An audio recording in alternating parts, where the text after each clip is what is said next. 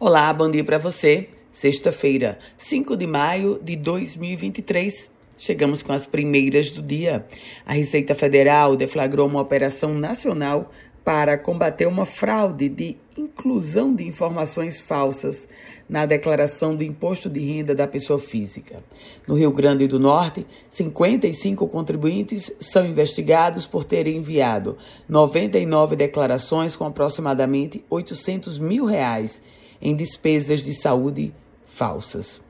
E a gente traz informações agora na pauta policial, porque a Polícia Civil prendeu um motorista de ambulância por tráfico de drogas no município de João Dias, interior Potiguar, alto oeste do Rio Grande do Norte.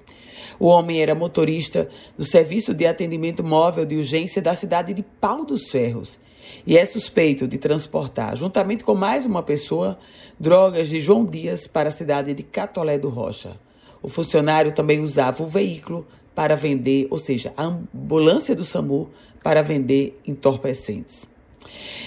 E ainda na pauta policial, policiais civis do Rio Grande do Norte cumpriram um mandado de busca e apreensão em uma residência universitária da Universidade Federal Rural do Semiárido, lá em Mossoró, da UFESA em Mossoró.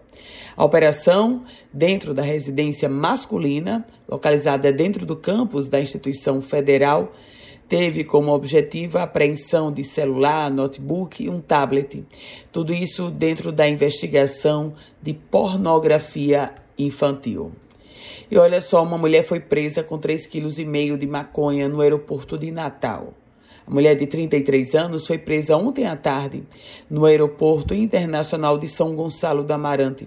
Ela vinha de Manaus, disse que recebeu 300 reais de uma pessoa, que ela não disse quem, para transportar a carga até o Rio Grande do Norte.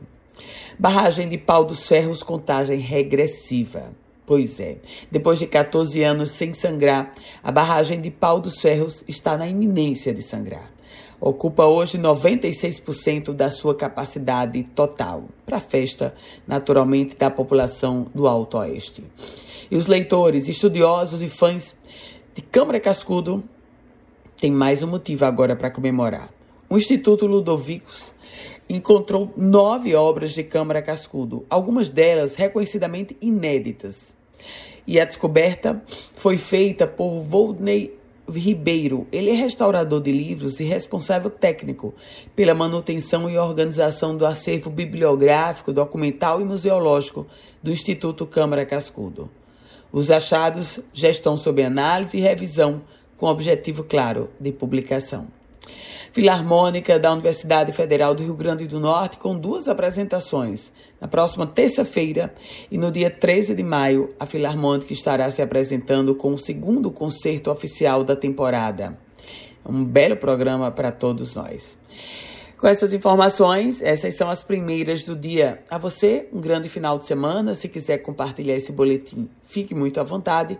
E para começar a receber, você é, envia uma mensagem para o meu WhatsApp, que é o 987 16 8787. Uma produtiva sexta-feira para você.